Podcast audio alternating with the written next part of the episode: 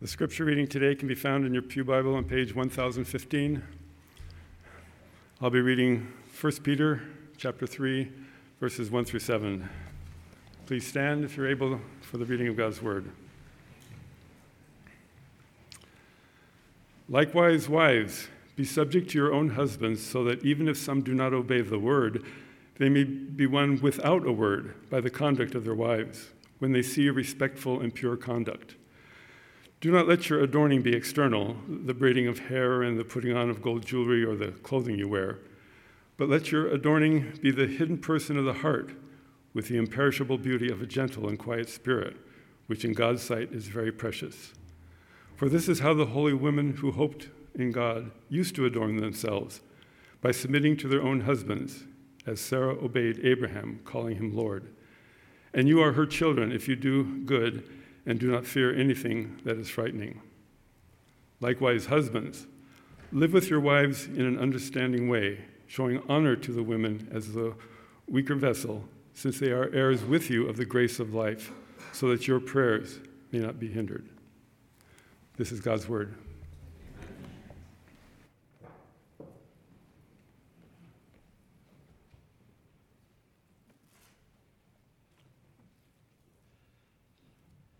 Wives, be subject to your own husbands. These are not popular words today. They've been misinterpreted as meaning men are superior to women. They have been pictured as marital enslavement and called chauvinistic and misogynistic. Yet, these are God's words. They're enough to have made some people leave Christianity. This morning, I just ask that each of us open ourselves to the possibility that God has commanded us in this way. And if God is loving and He is good, then these words are good and they are the way in which a marriage will thrive and husband and wives will be fulfilled. Let's pray. Our Father, capture our hearts this morning with your vision for what marriage is. Lord, make it not just that we are going to grin and bear it, that we're going to live this out because you've given a command. But Lord, let us enter into your very mind and heart and see marriage and feel marriage as you has meant it to be, so that these commands would not be a burden, but a joy. In Christ we pray. Amen. Now, this sermon looks like it's about marriage. And so many of us here are married or say, well, I better pay close attention. But if you're single, this message is also for you. For one day you may be married, even if you're a teen and think, no, that's so far away, I wouldn't consider that.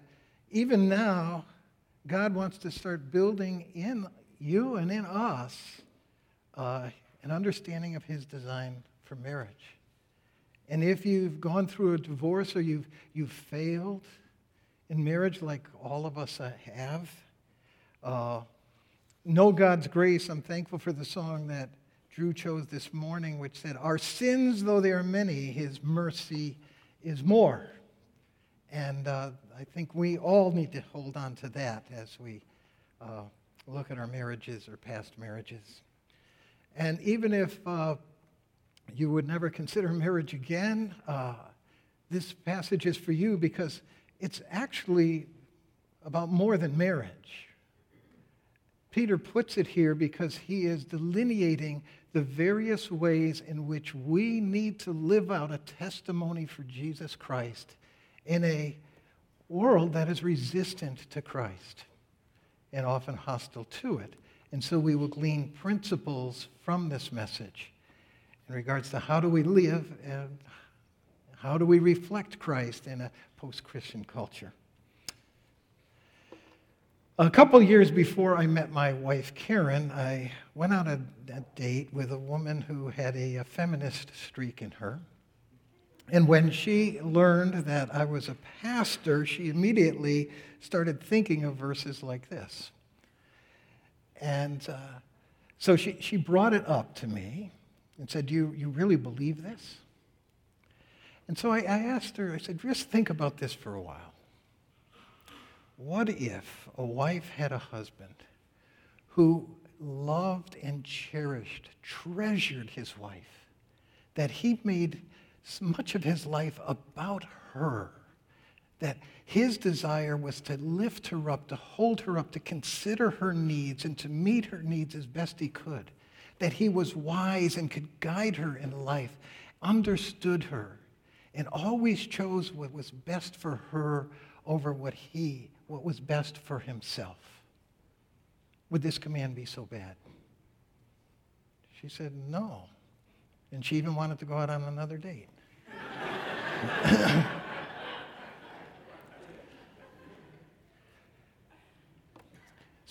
this, this picture can be beautiful when we understand it, if we could live it out. Unfortunately, we probably have never seen this type of marriage fully lived out. And that's why we're resistant to it. But there's an even greater beauty in God's design in the testimony that marriage is meant to be. Marriage is a testimony to and is to be an experience of the dynamic relationship that is going on in the Trinity, especially between Father and Son. And in marriage, God is calling us not only into an intimacy with Him, but an intimacy with each other that is as deep and life giving as that between God the Father and God the Son. In Genesis 1 27, it reads, God created man in his own image. In the image of God, he created him. Male and female, he created them. So we are all created in the image of God, and therefore, we're going to find fulfillment when we reflect God, when we reflect the character of God, just as a, a, mirror reflects our images, we are to reflect the very character of God. And we, are be, we become the people God intended us to be the more and more we reflect that image and follow the will of God. But notice, he doesn't stop just saying, You are made in the image of God. He said that image of God is also in the creation of male and female. See, I can only reflect the image of God fully in relationship with someone else. Because the Trinity is first and foremost a relationship among God the Father, Son, and Holy Spirit. It is an eternal love relationship where they mutually treasure and glorify, lift up each other. Therefore, if I am going to reflect the image of God, I need to be in relationship. And God has designed two relationships, and specifically in order to reflect the Trinity and the glory that's in the Trinity. One is marriage, the other is church. You see, there are three relationships in the Bible where more than one, a multitude, are all called one. The Trinity, God the Father, Son, Holy Spirit, are one God, yet distinct in personality and in roles. The church are many members, but one body. In marriage, there are two, male and female, who become one in marriage. And, and so marriage is to reflect that relationship. And in that relationship, there are complementary roles. We see this in 1 Corinthians chapter 11. verse 3. But I want you to understand that the head of every man is Christ. The head of the wife is her husband, and the head of Christ is God. And so you see here in the picture is that God the Father is the head, He is the leader of God the Son. They are equal in every possible way, mutually loving, mutually exalting. However, there's a distinction in the role. The Father sent the Son, and the Son followed and obeyed and carried out the will of the Father. So, too, this relationship is likened that the husband is the head of the wife.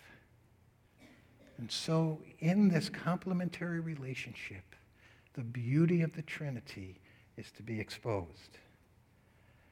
Uh, Kathy Kellers writes in the book, uh, The Meaning of Marriage I cannot understand myself if I try to ignore the way God designed me, or if I despise the gifts He has given me to help me fulfill my calling.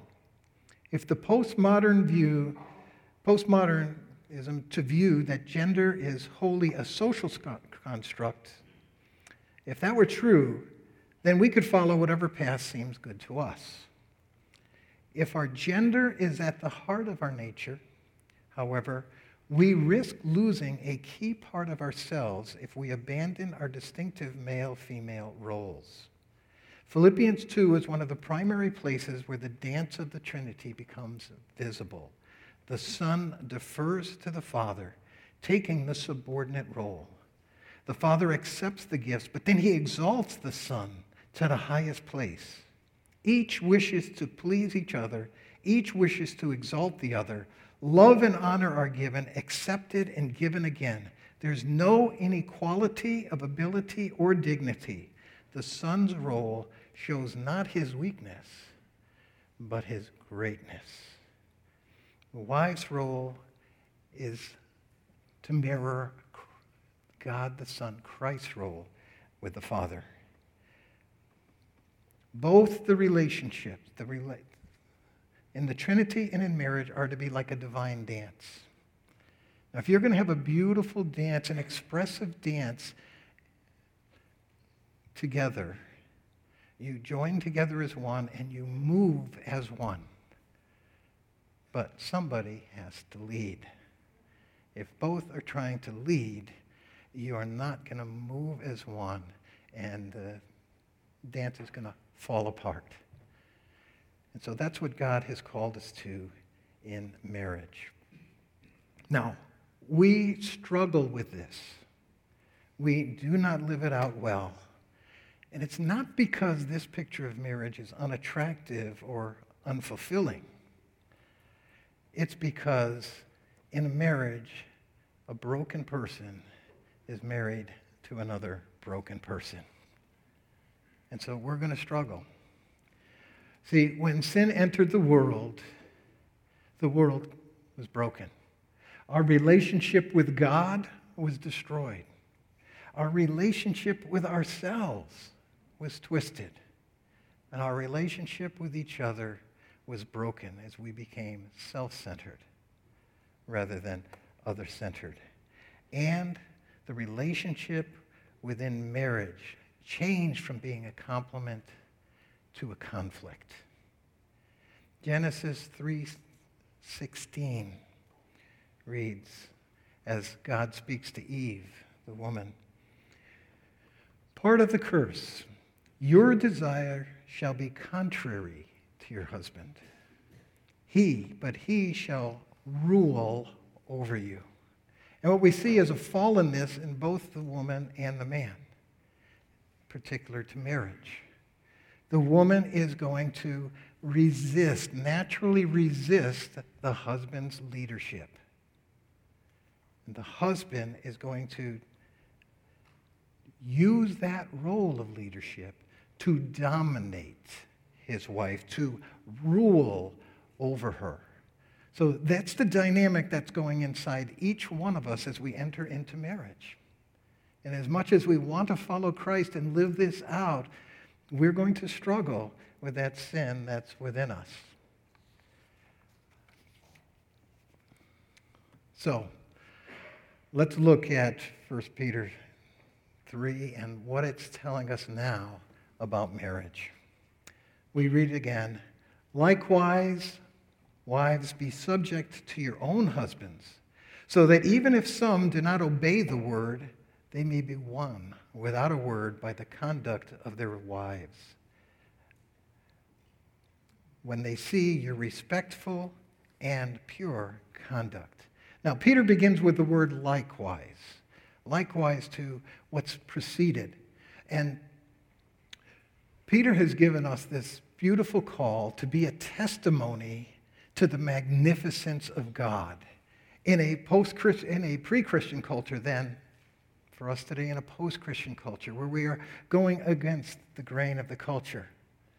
Things are not going to go smoothly. He has spoken to all of us and said, you need to be subject to the government, respectful of the governmental leaders.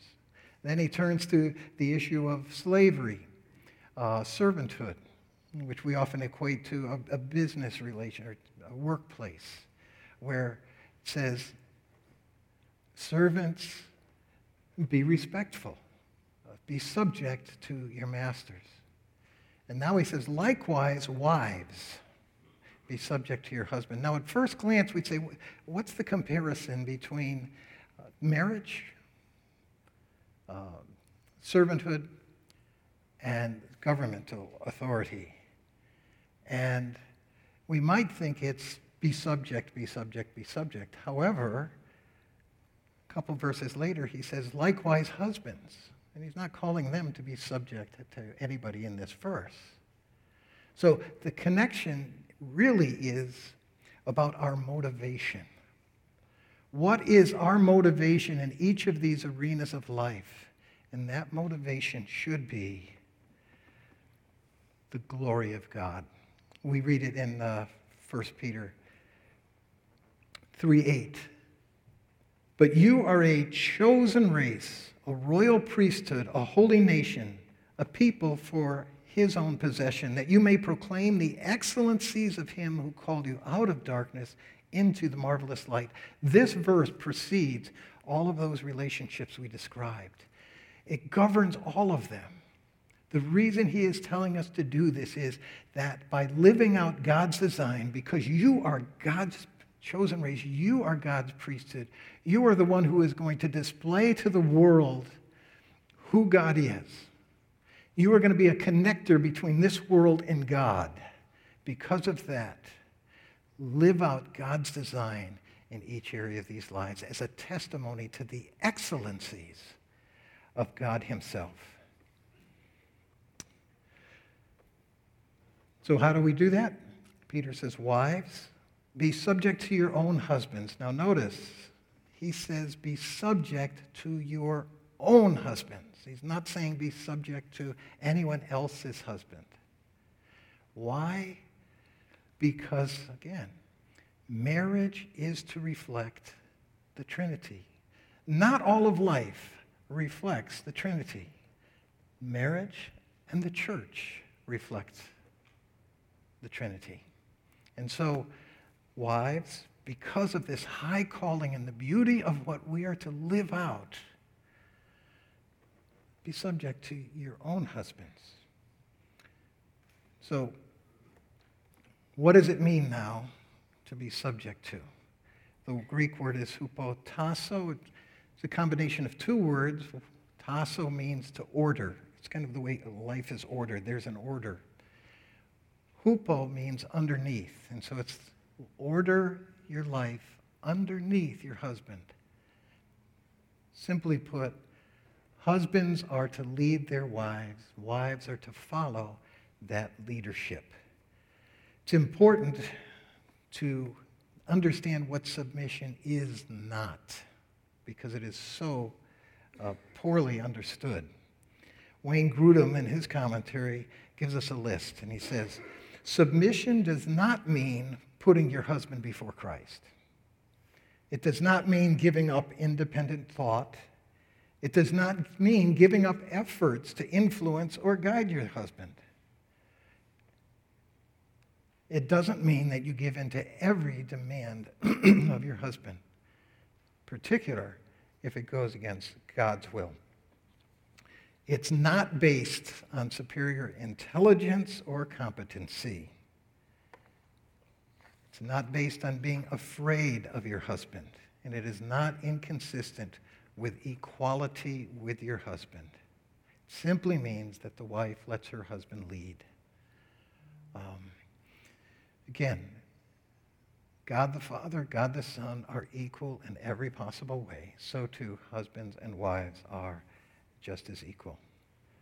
then Paul continue, uh, Peter continues, and I jump a couple verses to because he, Peter gives an example of submission. And in this, he is essentially saying is the godly woman throughout the Old Testament followed this pattern. And then he highlights Sarah herself, and we read, For this is how holy women who hoped in God used to adorn themselves by submitting to their husbands. As Sarah obeyed Abraham, calling him Lord, and you are her children if you do good and do not fear anything that is frightening. Okay, what's, what's he talking about here? What, why is he using this example? And so we need to turn and look for the passage that says, where, where in the Bible does Sarah call Abraham Lord? And there's only one place. And the context is she's just heard God say, Sarah's going to have a baby. She's going to have that child that's going to be a blessing to the world. And she's well, well, well past childbearing years. And so her response is she laughs. Genesis 18. So Sarah laughed to herself. This is crazy. And she said, After I'm, I'm all worn out and my Lord is old, shall I have this pleasure? She's laughing at the promise of God, which most of us may probably would. But in that, she says, My Lord is old. Just and Abraham is old, my husband is old. She says, My Lord is old. My leader, my husband leader is old. But notice, she doesn't make a public proclamation of this. This is what's going on inside of her heart. And what, what this really shows us is that so often we look at that word, be subject to your husband, and we see it as an activity, an action. I need to do this, this, this, and subjecting my, myself to the husband. But this points out that it, our hearts need to be chapter, captured by this.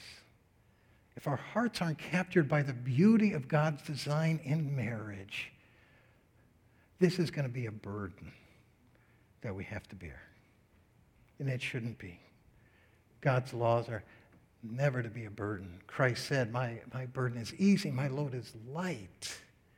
And that's the case when we, our hearts unite with God's heart in understanding his command. And so we need to have our hearts captured by the beauty of God's design in marriage. So that, like Sarah, in our own hearts, we want to follow God's word. So, that's what submission is. Why should a wife be submissive? We've already talked about it because it's God's design for marriage. And ultimately, marriage thrives when we follow the design of the great designer. Secondly, it says that uh, verses 1 and 2 again. Wives, be subject to your husband, so that some of them may be won. Uh, so if some do not obey the word, they may be won without a word. And what he's saying is, yes, your marriage, the way you live out your marriage, is a testimony to the world, but it's also a testimony to your husband. And if you have a husband who's not obedient to the word, and it could be somebody who is not yet a Christian, it could be somebody who's, who's not walking the way he should in his Christian life, it's very possible that you, by your behavior, will win your husband toward Christ without a word. Now, he isn't saying never share the gospel, don't ever speak anything spiritual. What he's saying is, what are you depending upon to have an impact on your husband's spiritual life? Is it your words? And you believe your words are going to do the trick, and so we have words and more words and more words and more words till it ends up sounding like it's nagging? Or is it your life following Christ in such a way that your husband sees a dynamic in you, a transformation in you that draws him to Jesus Christ. And Peter says that can happen. It's not a promise, but that can be what happens when you live out uh, God's design for marriage. And of course, as we said earlier, it is a testimony to the world. Now, we might scratch our heads at that one because our world reads that verse and again, very resistant to it. They, when we, they see Christians citing it, living it out, they say that's a very antiquated, ancient way of living. But what if they saw a marriage the way it should be lived out?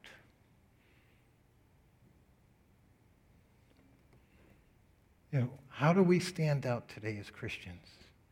We used to stand out because of social justice. There is engaged in social justice, if not more so than us. Peter's captured two ways we stand out. One is how do we handle persecution? Secondly, our marriages, especially in a culture where marriage is such a struggle. There's so many divorces. And a lot of people stay together for the kids. What if they could see a marriage like God designed? That would be a testimony. So, how can a wife possibly win her husband? What, what are the qualities of a wife who is submissive to her husband? And he points out, first of all, wives are be, to be respectful and morally pure, pure conduct. Let them see this. Um, I've often heard people who teach on marriage, Christians who teach on marriage, saying, Wives want to be loved, husbands want to be respected. And in my marriage counseling, I think husbands and wives both want to be loved and respected. But there is a, a bit of a balance there. So, wives, your husbands need to be respected. We always deserve to be respected.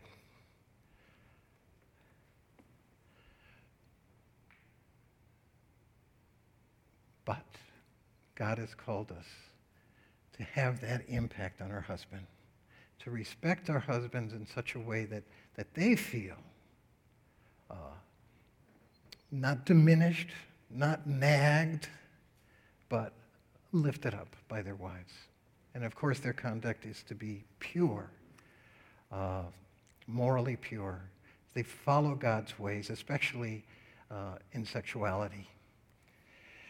And then he says, Do not let your adorning be external, the braiding of hair, the putting on of gold jewelry, the clothing you wear, but let your adorning be the hidden person of the heart with the imperishable beauty of a gentle and quiet spirit, which is God's, in God's sight is very precious. Okay. Um, every commentator you read is clear that this is not saying a woman could never put on makeup, can't put on jewelry, uh, or wear clothing. Because that's what it, li- it, it, literally says that, right?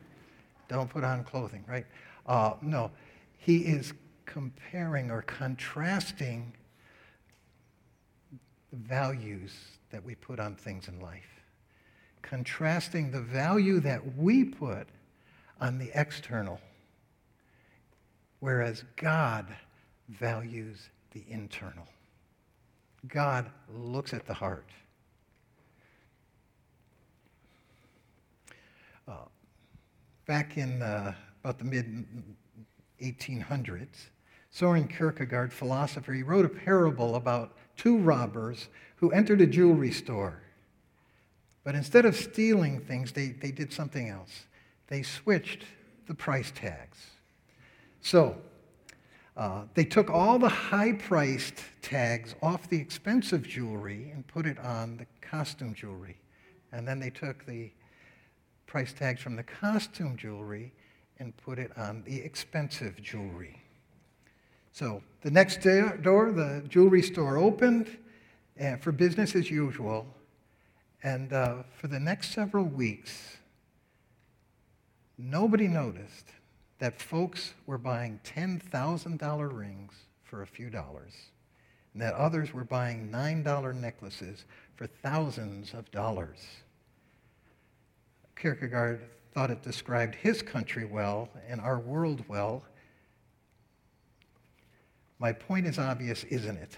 The people of my day have no ability to tell the truly valuable from the virtually worthless. He said that in the mid 1800s. Uh, that's what Peter's getting at in his statement. What are you valuing? Have you allowed the world to influence your values and trade the price tags?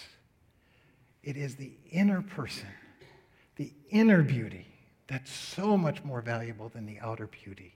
It is precious in God's sight. And so that's what he is calling women to live out. And in it, he says specifically, the inner beauty, beauty is a gentle and quiet spirit. Notice he doesn't say gentle and quiet voice. He's not saying women have to be quiet. He's saying it's a quiet spirit. It's a, it's a spirit who is not trying to be the life of the party, get all the attention upon herself. But the first word is really gentle is meekness. Meekness is not weakness. Meekness is strength. Jesus Christ was meek. He was not weak. What it meant was he was willing to give up his rights as God himself and put on humanity. It means he was able to stand before governors and soldiers and religious leaders who mocked him and disrespected him, and he did not demand his rights because there was something more valuable us. And so, in his meekness, he took it all put everything of self away because he wanted everything of us and for us. And so, a wife being meek is not weakness, it is strength. To be able to put aside her interests to follow the husband. Um,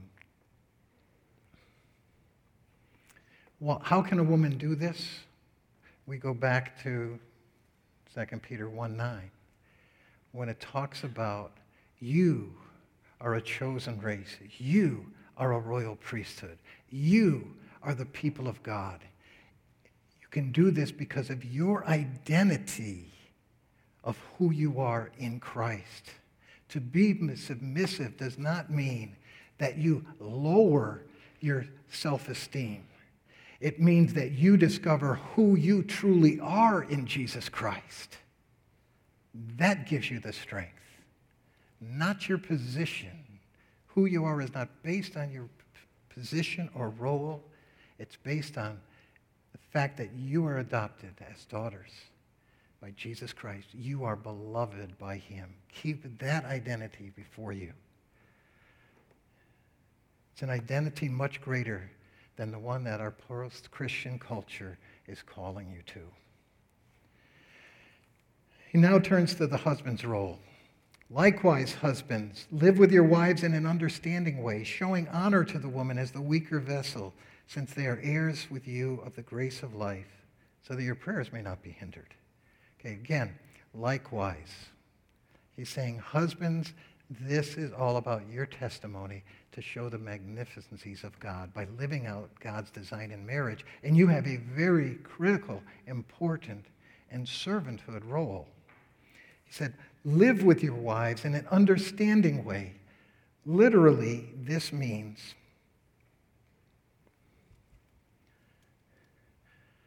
to live according to knowledge. Husbands, live according to knowledge toward your wives. First of all, know and understand God's design for marriage.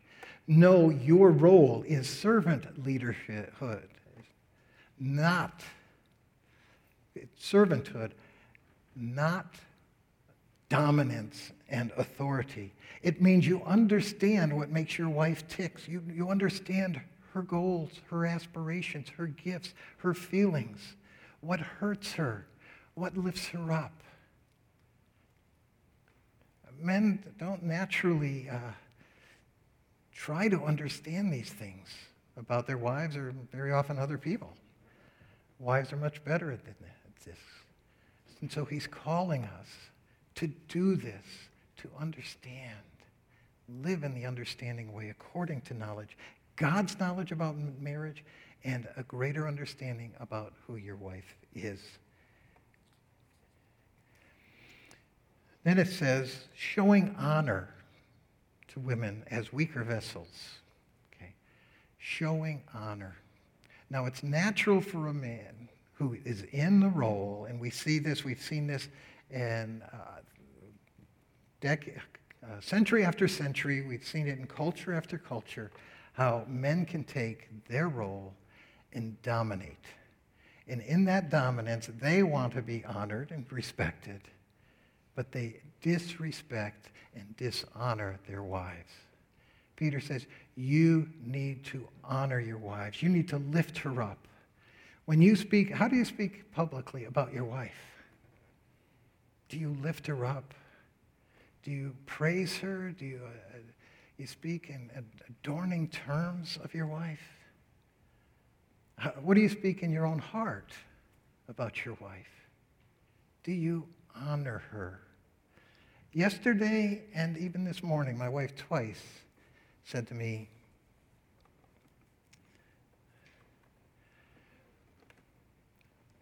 You're being dismissive of me.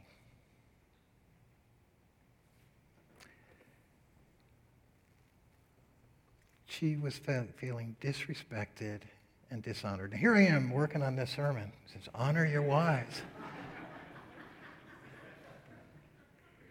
Was failing. I need God's grace. I need her grace. And I needed her forgiveness. So, man, we, we struggle with this. We need to keep it as a priority. Now, uh, this next phrase can disturb a lot of people when it says that wives are weaker vessels. I believe he's referring, first of all, to, to physical strength. He said, Men, you need to understand, you are, by and large, men are physically stronger and can be very dominant. And we can use that physical strength, and some use it in abusive ways, horribly abusive ways. And um, there's, it's projected that there's three to six million women abused every year, physically abused every year. Why? Because men are stronger. That should not be the case. Men are warned against using their physical strength, physically on their wives, certainly, but even emotionally, trying to dominate and cower them. And that's a travesty for men to do that. It is not God's design. God's design is beautiful to honor your wife as a weaker vessel. Another aspect of this weaker vessel could be the fact that she's in a weaker role. She's supposed to be the follower, not the leader. So, therefore, all the more we should honor her. And we think again God the Father, God the Son. God the Son followed the Father. He was in a weaker position. But you know what's going to happen at the end? It says, every tongue on heaven and on earth and below the earth will bow before him and praise him as Lord to the glory of the Father. Jesus is highly exalted by his Father. Husbands, we play the role of the Father. We should highly exalt our wives and honor them. Husbands are to be servant leaders. Uh, Ephesians 5:25 Husbands love your wives as Christ loved the church. I go back to Kathy uh, Keller. She says in God's kingdom leaders are called to be servant leaders. Jesus defined or more pure, truly defined properly headship and authority, taking the toxicity of it away or at least for those who live by his definition rather than by the world's understanding. Jesus, as master, made himself into a servant who has washed his disciples' feet, thus demonstrating the most dramatic way that authority and leadership mean that you become a servant. You die to self in order to love and serve the other. Jesus redefined authority as servant authority. Both men and women get to play the Jesus role in marriage. Jesus is the sacrificial authority for husbands in, in the order of Christ as head of the church. Jesus in his sacrificial submission as a wife, as the Son does to the Father. Peter tells us why. Again, it's the testimony to the world. It's the design, living out the design of marriage, but it is also so that our prayers may not be hindered. It's interesting that he picks this out uh, among all of the sins to say, Your prayers will be hindered if you are not that servant loving authority, living that out as a wife. Why is this such a, a large sin in God's eyes that it would inhibit our prayers? It's because it is the perfect picture of the eternal love relationship complementary relationship among the Father, Son, and Holy Spirit.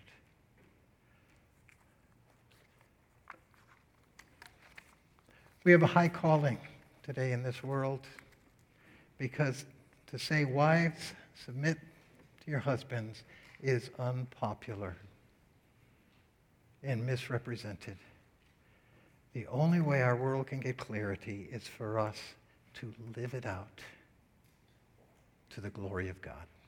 Our Father, lead us in this. Lead me, God, as I've clearly have failed in this even this morning. Lead each of us because we love you, but also because we love those you've connected us to in marriage. May we, in marriage, in, in our jobs, in our roles in our neighborhoods, in our submission to government. May we be willing to do it for your glory. Amen.